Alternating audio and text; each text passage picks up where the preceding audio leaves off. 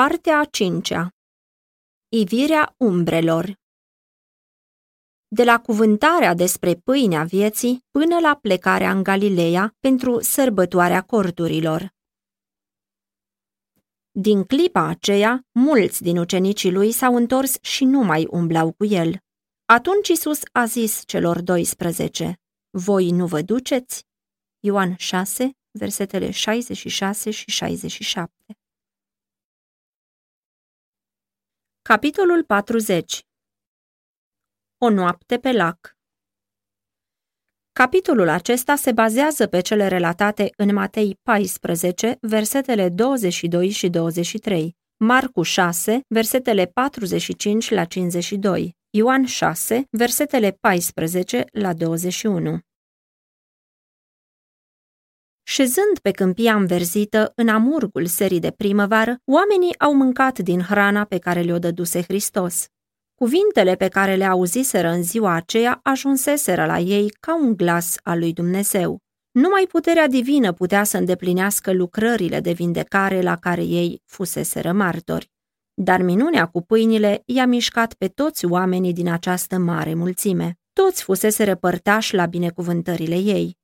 În zilele lui Moise, Dumnezeu hrănise pe Israel cu mană în pustie. Dar cine era cel care îi hrănise în ziua aceea, dacă nu Mesia despre care prorocise Moise? Nici o putere omenească n-ar fi putut crea din cinci pâini de orz și din doi peștișori atâta hrană pentru a sătura mii de oameni înfometați. Și au spus unul către altul, cu adevărat, acesta este prorocul cel așteptat în lume. Toată ziua convingerea aceasta sporise și căpătase putere. Actul acesta suprem era asigurarea că mult așteptatul eliberator era între ei. Nădejdile oamenilor creșteau mereu și mereu. Acesta este cel care va face din Iudeea un paradis pământesc, o țară în care să curgă lapte și miere. El poate să împlinească orice dorință, el poate să sfarme puterea romanilor atât de detestați. El poate să elibereze pe Iuda și Ierusalimul. El poate să vindece pe soldații răniți în luptă. El poate să asigure hrană pentru oști întregi. El poate să cucerească neamuri și să dea lui Israel stăpânirea de mult căutată. În entuziasmul lor, oamenii sunt gata să-l încoroneze ca împărat. Ei văd însă că el nu face niciun efort pentru a atrage atenția sau pentru a-și atrage onorurile mulțimii. Aici se deosebește cu totul de preoți și de mai mari și ei se tem că niciodată el nu va cere să ia tronul lui David. După ce s-au sfătuit, s-au înțeles să-l ia cu forța și să-l proclame împărat al lui Israel. Ucenicii se unesc cu mulțimea, declarând că tronul lui David îi revine de drept Domnului lor. Numai modestia, ziceau ei, îl face pe Hristos să refuze o asemenea onoare. Însă oamenii trebuie să-l înalțe ca eliberator al lor. Preoții cei aroganți și mai mari să fie constrânși să-l onoreze pe acela care vine îmbrăcat cu autoritatea lui Dumnezeu. Cu nerăbdare se pregătesc să-și aducă planul la îndeplinire, dar Isus vede ce se pregătește și înțelege mai bine ca ei care va fi urmarea unei asemenea mișcări. Chiar acum preoții și mai mari îi vânează viața. Îl acuză că îi îndepărtează pe oameni de la ei. Urmarea încercării de a-l pune pe tron ar fi violența și răscoala, iar lucrarea împărăției spirituale ar fi împiedicată. Fără întârziere, mișcarea trebuia oprită. Chemându-i pe ucenici, Isus le spune să ia corabia, să se reîntoarcă de îndată la Capernaum, lăsându-l pe el să dea drumul oamenilor. Niciodată nu li se păruse o altă poruncă a lui Hristos mai greu de îndeplinit. De multă vreme ucenicii nădăjduiseră într-o mișcare a mulțimii care să-l așeze pe Isus pe tron. Ei nu puteau suporta gândul că tot acest entuziasm urma să se irosească în van. Mulțimile care se adunau pentru a sărbători Paștele doreau să vadă pe noul profet. Pentru ucenicii săi, aceasta părea ocazia de aur de a-l pune pe Domnul lor iubit pe tronul lui Israel. În înflăcărarea acestei noi ambiții, le era greu să plece de bunăvoie și să-l părăsească pe Isus pe țărmul acela pustiu. Au protestat împotriva acestei hotărâri, dar Isus le-a vorbit de astă dată cu o autoritate pe care niciodată mai înainte nu o folosise față de ei. Știau că ar fi în zadar să se împotrivească mai departe și, în tăcere, s-au îndreptat către lac.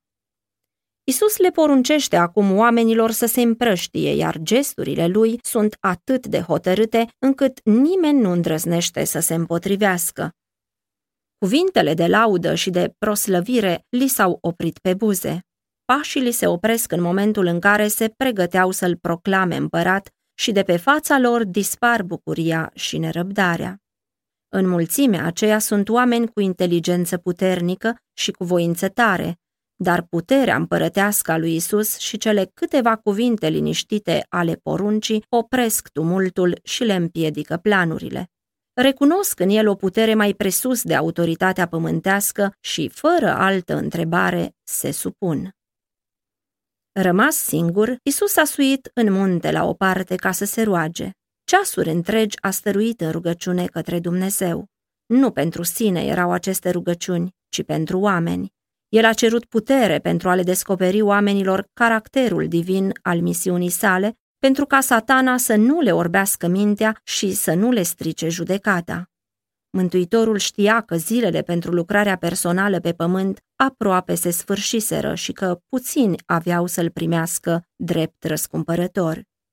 Cu durere și luptă sufletească s-a rugat pentru ucenici. Ei urmau să fie greu încercați. Nădejdile lor multă vreme cultivate, întemeiate pe o amăgire atât de răspândită, urmau să fie înșelate în modul cel mai dureros și mai umilitor. În locul înălțării pe tronul lui David, aveau să fie martori la răstignirea lui. Aceasta urma să fie adevărata lui încoronare. Dar ei nu înțelegeau lucrul acesta și, ca urmare, aveau să vină peste ei ispite mari, pe care cu greu le puteau recunoaște ca ispite. Fără Duhul Sfânt care să le lumineze mintea, să le lărgească puterea de înțelegere, credința ucenicilor avea să slăbească. Era dureros pentru Isus să vadă că părerile lor despre împărăția lui erau în așa măsură mărginite la mărirea și onoarea lumească. Pentru ei avea el o grea povară pe inimă și și-a revărsat rugăciunile cu strigăte dureroase și cu lacrimi. Ucenicii nu s-au depărtat îndată de la țărm, cum le spusese Isus. Ei au așteptat un timp nădăjduind că Domnul va veni la ei. Dar văzând că se lasă întunericul, s-au suit într-o corabie și treceau marea ca să se ducă la Capernaum. L-au părăsit pe Isus cu inima nemulțumită, mai agitați ca niciodată de când îl recunoscuseră ca domn al lor. Murmurau din cauză că nu le îngăduise să-l proclame împărat se mustrau între ei pentru că se supuseseră așa de ușor la porunca lui și au ajuns să creadă că dacă ar fi fost mai insistenți, și-ar fi realizat planul. Necredința punea stăpânire pe mintea și pe inima lor. Dorul după onoare îi orbise. Știau că Isus era urât de farisei și erau nerăbdători să-l vadă înălțat acolo unde socoteau că trebuie să fie să fie în strânsă legătură cu un învățător care putea să vârși minuni puternice și totuși să fie insultați ca niște înșelători, era o încercare pe care cu greu o puteau suporta. Urmau să fie mereu priviți ca fiind urmașii unui profet mincinos? Nu-și va lua Hristos niciodată autoritatea de împărat? De ce el, care avea o putere atât de mare, nu își descoperea adevărata identitate ca să le facă viața mai puțin chinuită? Pentru ce nu l-a scăpat pe Ioan Botezătorul de la moarte năpraznică? Astfel au vorbit între ei ucenicii până au adunat în jurul lor o mare întunecime spirituală. Se întrebau chiar dacă nu cumva Hristos ar fi un înșelător, cum pretindeau fariseii. Ucenicii fuseseră martori în ziua aceea la lucrările minunate ale lui Hristos. Li se păruse că cerul se coborâse pe pământ. Amintirea acelei zile scumpe și slăvite ar fi trebuit să le umple inimile de credință și nădejde. Dacă din prisosul inimii ar fi vorbit despre lucrurile acestea, n-ar fi ajuns la ispită. Dar dezamăgirea le absorbise gândurile. Nu luaseră în seamă cuvintele lui Hristos, adunați ce-a rămas ca nimic să nu se piardă. acelea fuseseră ceasuri de mari binecuvântări pentru ucenici, dar ei le uitaseră. Se găseau în mijlocul apelor frământate. Gândurile lor erau furtunoase și nebunești și Domnul le-a dat altceva pentru a le ocupa mintea și pentru a le mișca sufletele. Deseori Dumnezeu face lucrul acesta atunci când oamenii își creează singuri poveri și greutăți. Ucenicii nu aveau niciun motiv real pentru care să se frământe, dar primejdia se apropia cu repeziciune. O furtună violentă se năpustia asupra lor, iar ei erau nepregătiți. Era un contrast izbitor, căci ziua fusese liniștită și când vântul i-a lovit, s-au înspăimântat. Au uitat nemulțumirea, necredința și nerăbdarea. Fiecare lupta ca barca să nu se scufunde. Erau aproape de Betsaida, locul unde așteptau să-l găsească pe Isus și pe vreme obișnuită, călătoria nu le-ar fi luat mai mult de câteva ore, dar acum erau mânați din ce în ce mai departe de locul urmărit. Până la a patra strajă din noapte au muncit la vâsle. Atunci oamenii obosiți s-au predat pierzării. În furtună și întuneric, Maria i-a învățat cât erau de fără putere și doreau prezența Domnului lor. Isus nu-i uitase. Veghetorul de pe țări mi-a văzut pe acești oameni loviți de panică luptându-se cu furtuna. Cu cea mai mare grijă, ochii lui urmăriseră corabia lovită de furtună împreună cu valoroasa ei încărcătură, deoarece oamenii aceia aveau să fie lumina lumii. După cum o mamă veghează cu duioșie asupra copilașului său, așa veghea și Domnul milostiv asupra ucenicilor. Când inimile lor s-au supus, când ambiția lor nesfântă s-a stins și în umilință au cerut ajutor în rugăciune, li s-a răspuns.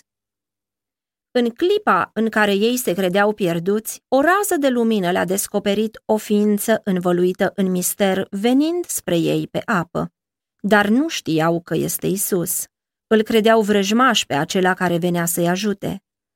Groaza puse stăpânire pe ei.